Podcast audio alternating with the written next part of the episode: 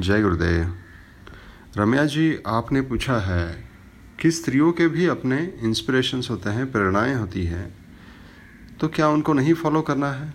क्योंकि बौद्ध मार्ग फिलोसॉफी में हम कहते हैं कि फैमिली के समृद्धि के लिए चाहिए होता है कि स्त्री का सपोर्ट हो अपने पुरुष को।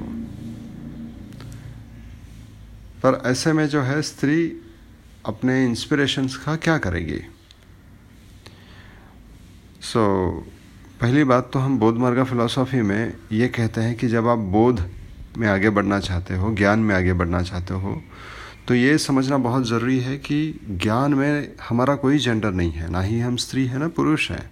ज्ञान का कोई जेंडर नहीं होता। वो तो इस देह का है। पर लेकिन जब आप जितना ज़्यादातर मानवीय भाव में रहेंगे तो हमारे अंदर राग और मोह मतलब राग मतलब कुछ अलग मूड ही आ जाएँगे।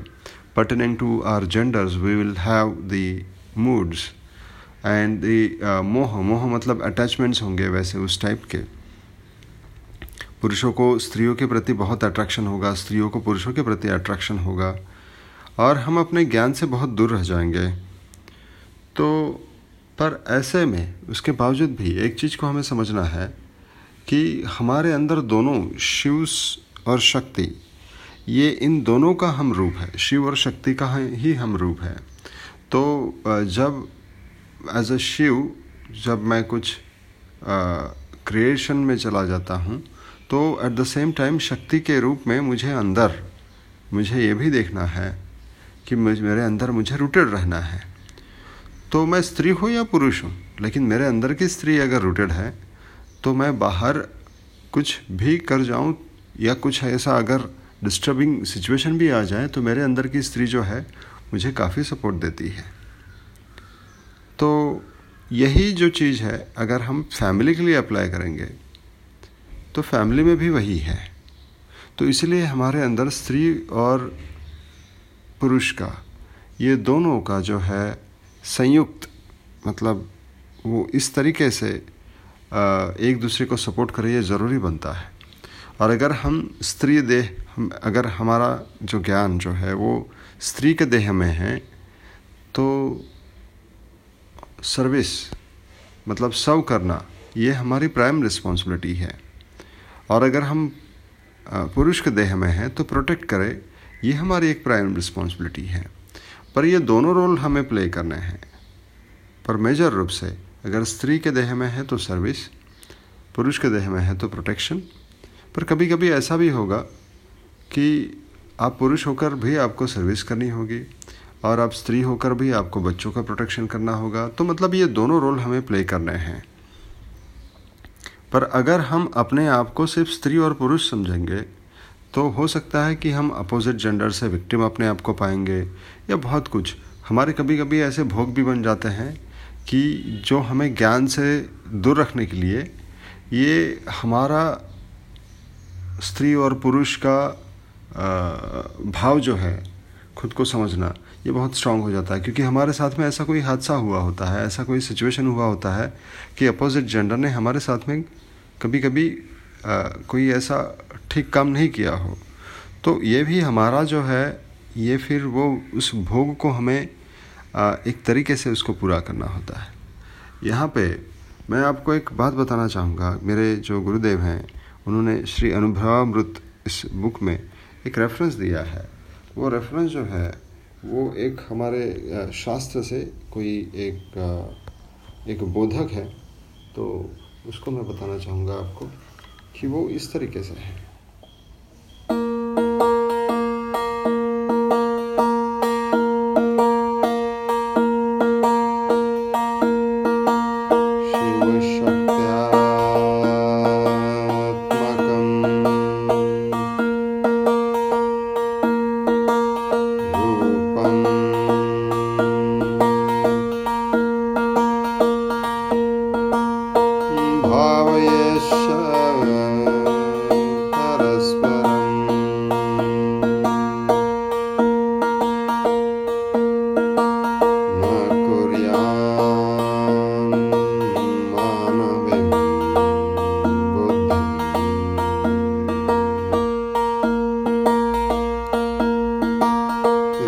again.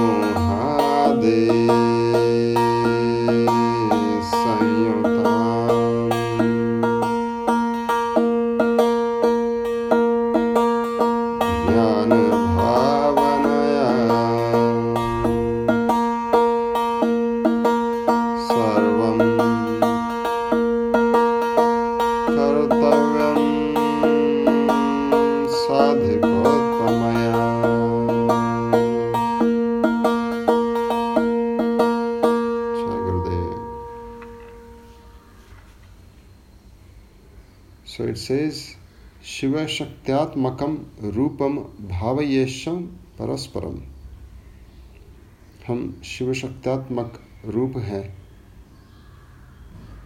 और ऐसे भाव परस्पर के होते हैं। न कुरियान मानविम बुद्धिम राग मोहादि संयुताम अगर हम मानव रूपी भाव में रहेंगे, अपने आप को हमेशा मानव ही समझते रहेंगे तो हमारी बुद्धि जो है, वो राग मोहादि हो जाती है।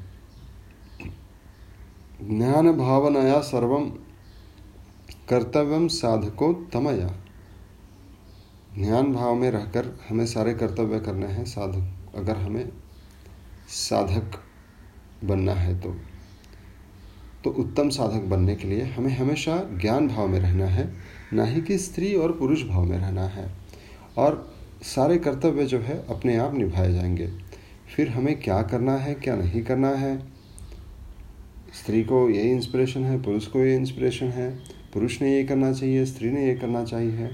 ये ऐसे भाव ना हो के हमारा ज्ञान जो है, वो खुद ब खुद, वो अपने भाव को जो है भाव में स्थित होकर वो सारे कर्तव्यों का होना शुरू हो जाएगा।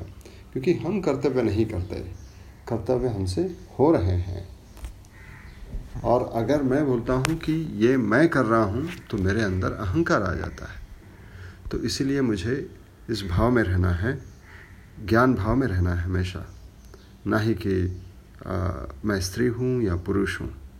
पर एट द सेम टाइम मेरा स्त्री देह का भी कर्तव्य है और पुरुष देह का भी कर्तव्य है वो भी मुझे समझते हुए आगे बढ़ना है।